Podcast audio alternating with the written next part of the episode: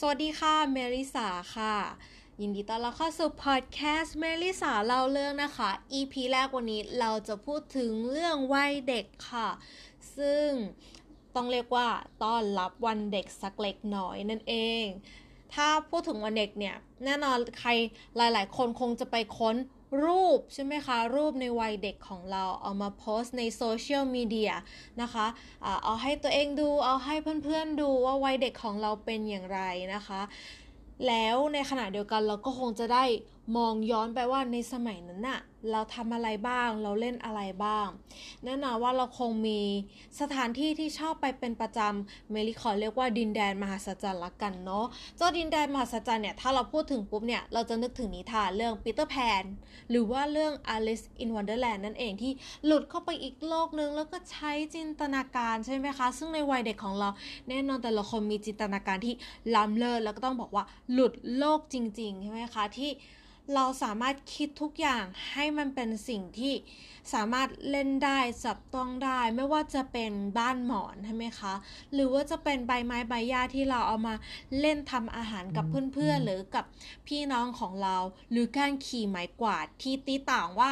เรานั้นเป็นพ่อมดแม่มดนั่นเอง ซึ่งหลาย ๆ เรื่องหลาย ๆ อย่างที่เราเล่นเนี่ย เราก็จำได้ บางเรื่องเราก็จำไม่ได้ใช่ไหมคะ แต่สำหรับวันนี้ เมื่อเราพูดถึงดินแดนมหัศจรรย์แล้วเนี่ย ทุกคนคงจะมีดินแดนมหัศจรรย์ของแต่ละคนไม่เหมือนกัน ส่วนแมรี่เองก็มีที่ที่หนึ่งค่ะ ที่เป็นเหมือนกับดินแดนมหัศจรรย์พอมองย้อนไปแล้วเนี่ย แล้วเรารู้สึกว่าแบบเออว่ะ มันคือดินแดนมหัศจรรย์ของฉันนั่นเอง ซึ่งมันอยู่หลังบ้านค่ะ ที่มาที่ไปของเรื่องราวเนี้ยมันมาจากที่น้าชายของเมลีเนี่ยได้ขอให้เมลีทำภารกิจลับ นั่นก็คือไปหารูปของเขาในวัยเด็กนั่นเองบอกช่วยหาให้น้าหน่อย เราก็ไปค้นค้นเราก็เจออยู่หลายรูปใช่ไหมคะของเขาแล้วก็โอเค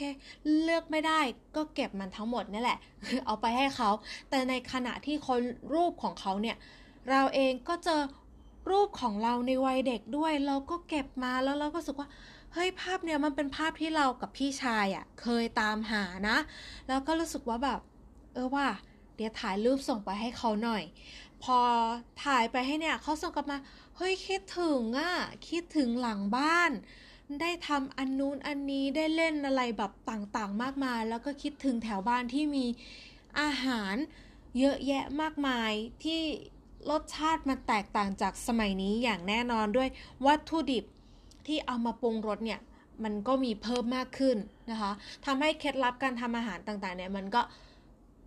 เพิ่มรสชาติที่ที่รู้สึกว่ามันไปอีกระดับหนึ่งในสมัยในสมัยของเรา ซึ่งในสมัยเราเราอาจจะ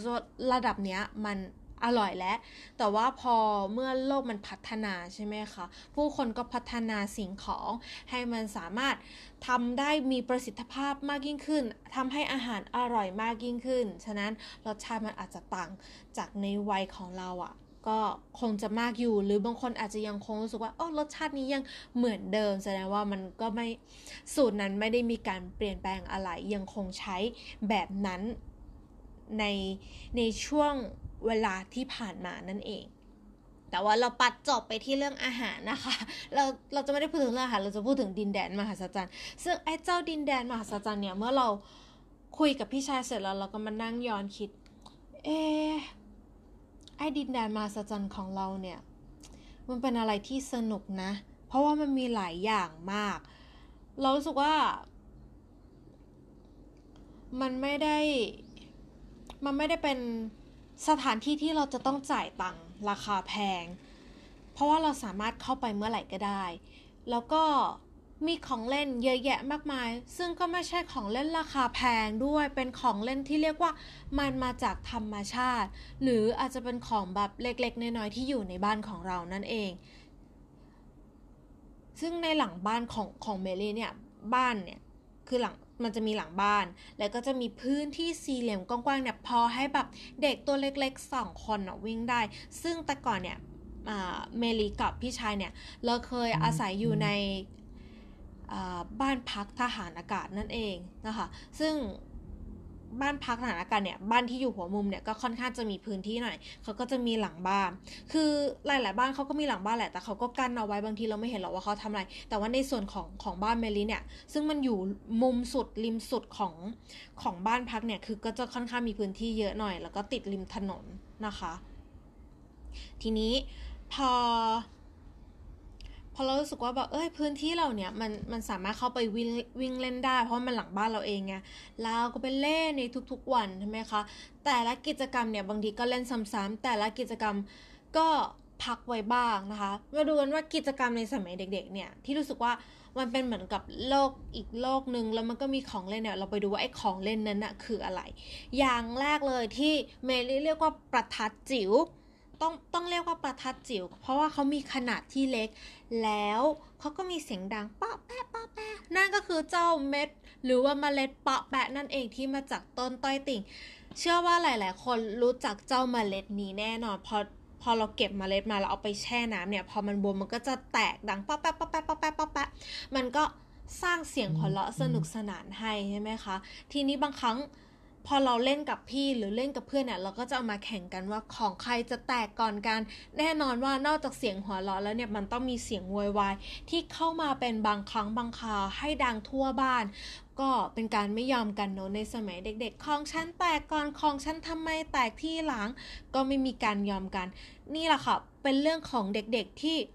งอแงกันพักนึงเสร็จแล้วก็จะกลับมาเล่นกันเหมือนเดิม ทีนี้พอไอ้เล่นจบมาเล็ดปอแปะเสร็จเนี่ย เราก็ไปหาอย่างอื่นเล่น ซึ่งหลังบ้านเมลิเนี่ยเขาจะมีท่อระบายน้ำเล็ก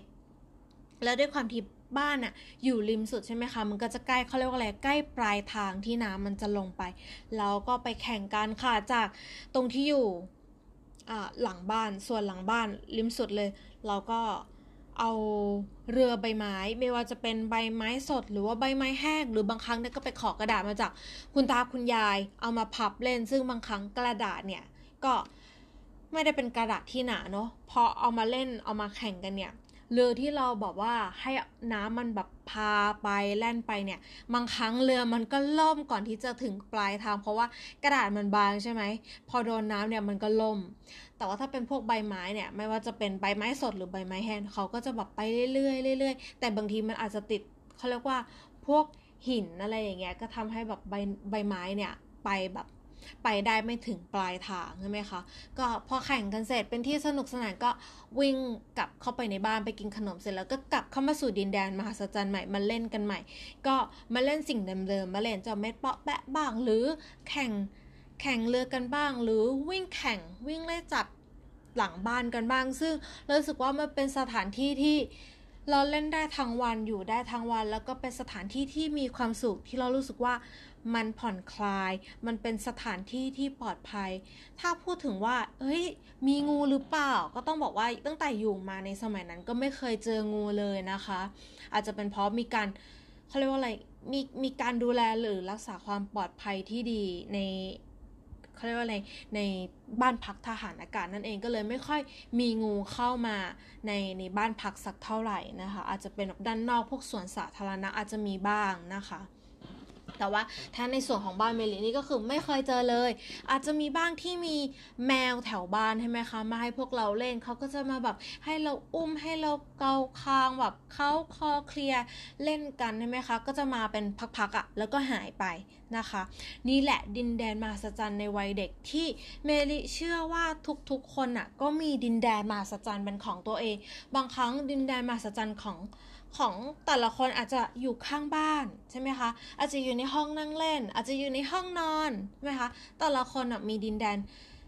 มหัศจรรย์ที่แตกต่างกันออกไป บางคนก็อยู่บ้านนั้นมาตั้งแต่เด็กจนโตเลย หรือบางคนอาจจะมีการย้ายใช่ไหมคะ ซึ่งอาจจะไม่ได้มีพื้นที่พอ แต่แถวบ้านอาจจะเป็นแบบ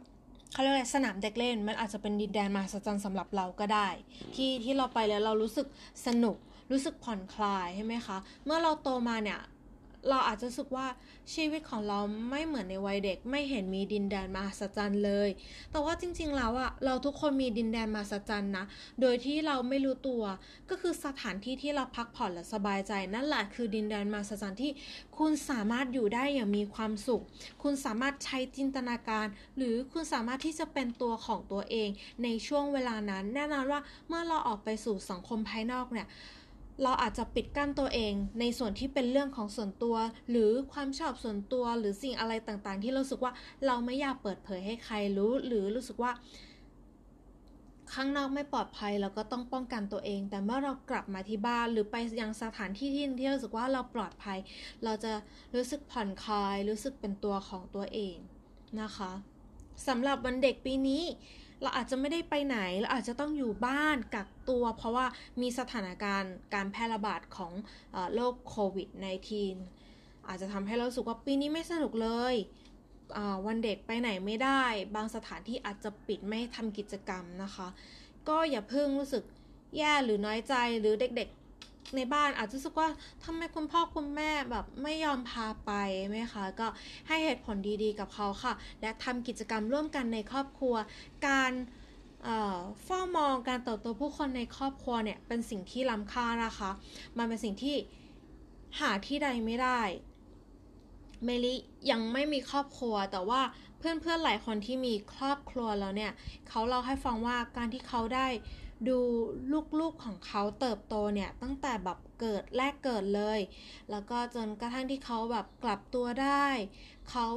เริ่มคลาน เริ่มเดิน เริ่มพูดนะคะแค่การเรียกเรียกพ่อเรียกแม่ได้คงเป็นพ่อเป็นเป็นแม่เนี่ยรู้สึกมีความสุขรู้สึกว่าน่าเป็นของขวัญที่ล้ำค่าเป็นสิ่งที่ล้ำค่ามีคุณค่าทางจิตใจกับพวกเขามากฉะนั้น ถ้าใครที่มีครอบครัวแล้ว ลองอยู่กับพวกเขาในวันนั้น ใช้เวลาร่วมกัน แล้วมองดูว่าลูกของคุณหรือหลานของคุณนั้น มีการเติบโตอย่างไร เราได้เห็นคุณค่าของเขาได้เห็นจิตวิญญาณอันใสบริสุทธิ์นั้นน่ะ ที่วันหนึ่งอะเขาจะเติบโตขึ้นมา เป็นเหมือนกับพวกเรา แต่ทำยังไงให้คุณค่าหรือว่าความสว่างสวัยของเขาอะที่จะยังคงอยู่กับเขาต่อไป แน่นอนว่าความสว่างสวัยอยู่ในทุกๆคน แต่ว่าบางครั้งด้วยสถานการณ์ เช่น ทางสังคมหรือการทำงานมันทำให้รู้สึกว่าชีวิตของเราหม่นหมองมองไม่เห็นความสดใสในชีวิตเลยใช่ไหมคะ หรือภาระหน้าที่ภาระในครอบครัวทำให้เรารู้สึกเหนื่อยล้าแต่ว่าให้เรามองย้อนกลับมาว่า เราเคยมีช่วงเวลาหนึ่ง หรือจริงๆแล้วเรามีช่วงเวลาเล็กๆ ที่เราจะสามารถให้เวลากับตัวเอง สร้างสร้างคุณค่าให้ตัวเองหรือสร้าง สร้างโลกของเราให้เรารู้สึกว่าได้มีโอกาสได้ผ่อนคลาย ไม่ว่าจะเป็นการดูหนังใช่ไหมคะดูหนังฟังเพลงอ่านหนังสือก็สามารถทำได้ คนที่มีครอบครัวก็สามารถทำได้นะคะ อย่างเช่น ดูหนังก็ครอบครัวอ่านนิทานหรือว่าอ่านหนังสือกับลูกๆนะคะ ใช้เวลาด้วยกัน คนโสดก็อาจจะอยู่ในห้องไม่ได้ไปไหนใช่ไหมคะ ก็นอนดูหนังดูซีรีส์ทำงานบ้านทำขนมก็สิ่งเหล่านี้ก็เป็นสิ่งที่ช่วยผ่อนคลายเราได้ด้วยเช่นเดียวกัน หรืออะไรก็ได้ที่เราทำแล้วเราสึกว่าเป็นตัวของตัวเองผ่อนคลายก็ทำสิ่งเหล่านั้นค่ะ ถ้ามันไม่ได้ทำไม่ได้ทำให้ใครอื่นเดือดร้อนนะคะใช่ ก็อยากบอกว่าทุกช่วงเวลาชีวิตของเรานะคะ มีค่าเสมอค่ะ แม้ว่ามันจะเป็นเรื่องเล็กๆนะคะ ก็มีคุณค่าทางจิตใจค่ะ เมื่อวันหนึ่งเราได้นึกย้อนกลับไป เราจะสึกว่าอ๋อเราก็มีช่วงเวลาที่มีค่า เราก็มีช่วงเวลาที่มีความสุขด้วยเช่นเดียวกัน สุดท้ายนี้นะคะ เมลีก็อยากจะฝากพอดแคสต์อันนี้เอาไว้ ให้กับทุกๆคนด้วยนะคะ ติสามารถติชมได้ค่ะ อันนี้เป็นพอดแคสต์แรก ก็สาเหตุที่ทำพอดแคสต์ขึ้นมาก็เพื่อที่จะท้าทายตัวเองในปีนี้ คือเราได้เขียนเป้าหมายว่าปีนี้เราจะทำสิ่งที่ท้าทายกับตัวเอง ซึ่งเป็นสิ่งที่เราคิดว่าเราคงทำไม่ได้ แล้วก็คงคงคงจะไม่มีโอกาสได้ทำแต่รู้สึกว่า เราน่าจะทำเพื่อถ้าเราต้องการที่จะพัฒนาตัวเองมากยิ่งขึ้น หรือเอาชนะข้อด้อยของตัวเอง ก็เลยตั้งเป้าหมายว่าทำพอดแคสต์และพัฒนาการพูด การเล่าเรื่องให้กับการเล่าเรื่องของตัวเอง ซึ่งเราก็หวังว่า การท้าทายนี้จะทำให้เราเติบโตมากขึ้น เราจะเติบโตไปกับทุกๆ คนค่ะ แล้วตัวเราก็จะเติบโตไปด้วยนะคะ ถ้ายังไงเนี่ยก็ขอฝากพอดแคสต์นี้เอาไว้นะคะเมลิเล่าเรื่องค่ะ ถ้ายังไงพบกันใหม่ตอนหน้า วันนี้ไปก่อนแล้วขอบคุณมากค่ะ สวัสดีค่ะ